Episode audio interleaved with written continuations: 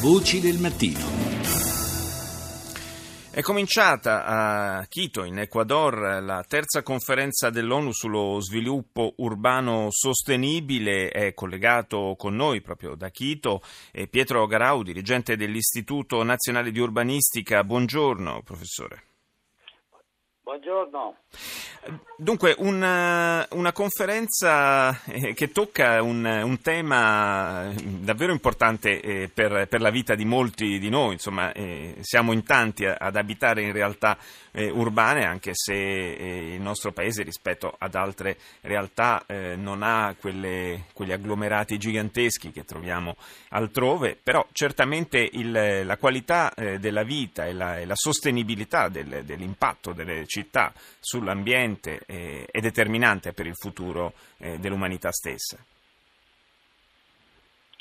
Eh, certamente, ehm, naturalmente la preparazione di questa conferenza che, ehm, a cui partecipano praticamente tutti gli Stati membri dell'ONU è stata, si è appoggiata anche a studi, a proiezioni statistiche e la direi che la più impressionante delle proiezioni che, che sono state elaborate è che eh, ehm, nei prossimi 35 anni, eh, allo scadere della metà di questo secolo, nel 2050, ehm, la popolazione del mondo mh, aumenterà di circa 2 miliardi e 300 milioni di persone ma eh, la cosa che impressiona è che il 96% di questi 2 miliardi e 300 mila eh, persone, 300 milioni di persone,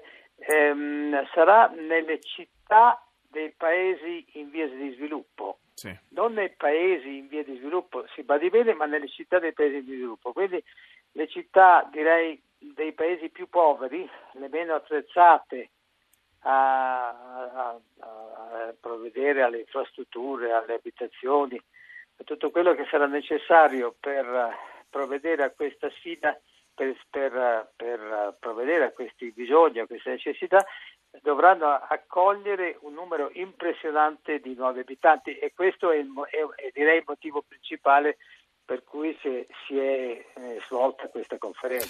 Eh, la, l'agenda quindi che viene messa a punto a Quito eh, sarà, sarà, molto importante per eh, lo sviluppo di questi centri, eh, ma ci sono dei temi eh, che ci toccano anche da vicino perché anche le nostre città hanno bisogno di politiche nuove o quantomeno di sviluppare maggiormente politiche che consentano di renderle più sostenibili in futuro. Sì, direi che la, la, l'elemento distintivo, significativo di questo documento, questa New Urban Agenda, questa nuova agenda urbana sì. che, eh, che, è stata già poi eh, direi eh, negoziata con successo, che ha raggiunto la, la sulla quale si sono eh, accordati tutti i Paesi membri dell'ONU e che verrà adottata ufficialmente dopodomani, alla conclusione di questi quattro giorni di lavoro di Quito, ehm, è che ehm, ehm, la maniera per eh, ospitare questo numero eh, molto alto di nuovi residenti urbani è quello di creare città molto più compatte eh, di, di quanto si sia fatto in passato. In che senso compatte, per, professore? Questo per, questo per, per limitare il, il, consumo di suolo mm.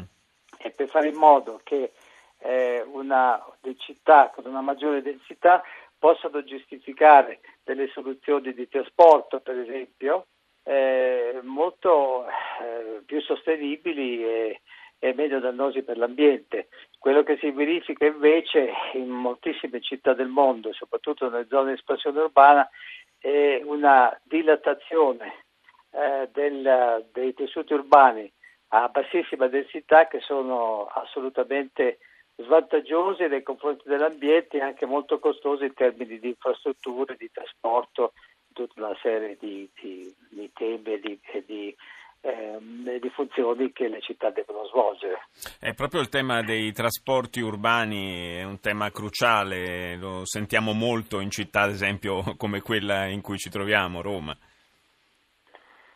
Sì, ehm, ma appunto in moltissime città dei paesi di sviluppo la situazione è, è molto peggiore. Si pensi che eh, in paesi come la Colombia e l'Ecuador, dove ci troviamo in questo momento, sì. eh, le ferrovie, per esempio, praticamente non esistono più.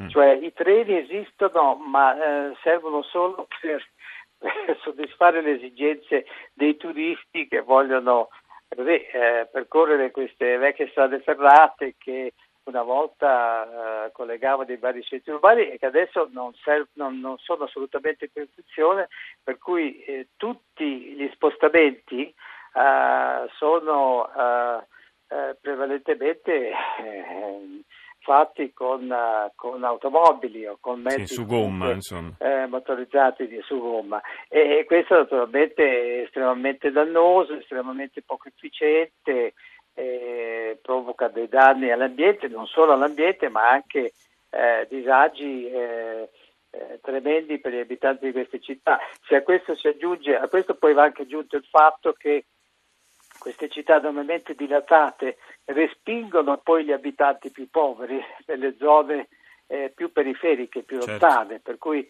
ehm, ci sono, sono in, realtà appunto i disagi sociali, i disagi delle persone costrette a, a spostarsi su lunghissimi percorsi eh, provocano danni sia sociali alle persone che danni all'ambiente. Eh certo, si, si incrociano le distanze che percorrere, sì. sì. si incrociano quindi i temi ambientali sì. e quelli sì. di politica sociale. Grazie, grazie a Pietro Garau per essere stato nostro ospite stamani.